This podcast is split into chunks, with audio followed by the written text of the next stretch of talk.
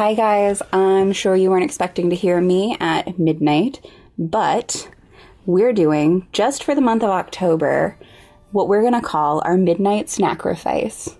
Spooky stories that we found that we loved and wanted to share with you guys. So I think it's about time we get started. Footsteps aren't an uncommon thing to hear when you're sitting in a basement, so I think nothing of it when I hear quiet thuds coming from my upstairs hallway. I just assume it's my brother and continue doing whatever pointless little thing I was doing at the time. They go on for another couple of minutes, and I'm starting to get pissed off. They keep getting louder and louder, and I sigh, wondering what the hell my brother's doing this late at night. I sit there because it's impossible to focus with the racket. I mean, it sounds like someone's power walking all over my main floor. I sit there and listen as the thumps get faster and wilder. They just keep moving, I almost start to hear a rhythm. They move even faster and get even wilder, and they're thumping all over my main floor. I realize that whatever this is, it can't be human. No human can move like that. What the fuck? I finally yell.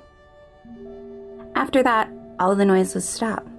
Everything is quiet for a moment, and then I hear calm, slow footsteps moving to my basement door. The door is pushed open and the footsteps stop again. I listen to my breathing for the next three minutes. then sigh, thinking it's over. Turns out something else was listening too. Suddenly, I hear it thudding down the stairs, and I knock my chair over in my haste to stand up. I start to run toward the nearest closet just in time to see a grotesque, hairless, four legged creature dancing towards me tapping its swollen feet in an intoxicating rhythm. I dive into the closet and slam the door shut. There's half a second pause, and then I hear that same rhythm on the door. It just keeps going and going with no pause, no rest, no relief. He's been at it for hours now, and I find myself tapping my fingers along with his song, but then, just as suddenly as it began, it ends. I wait for a few moments, then I look out. He's gone. I flip on a light and fall into a chair. It's safe.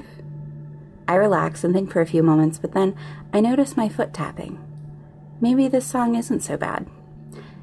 I almost like it enough to dance to it, so I drop down onto my hands and my feet and I start.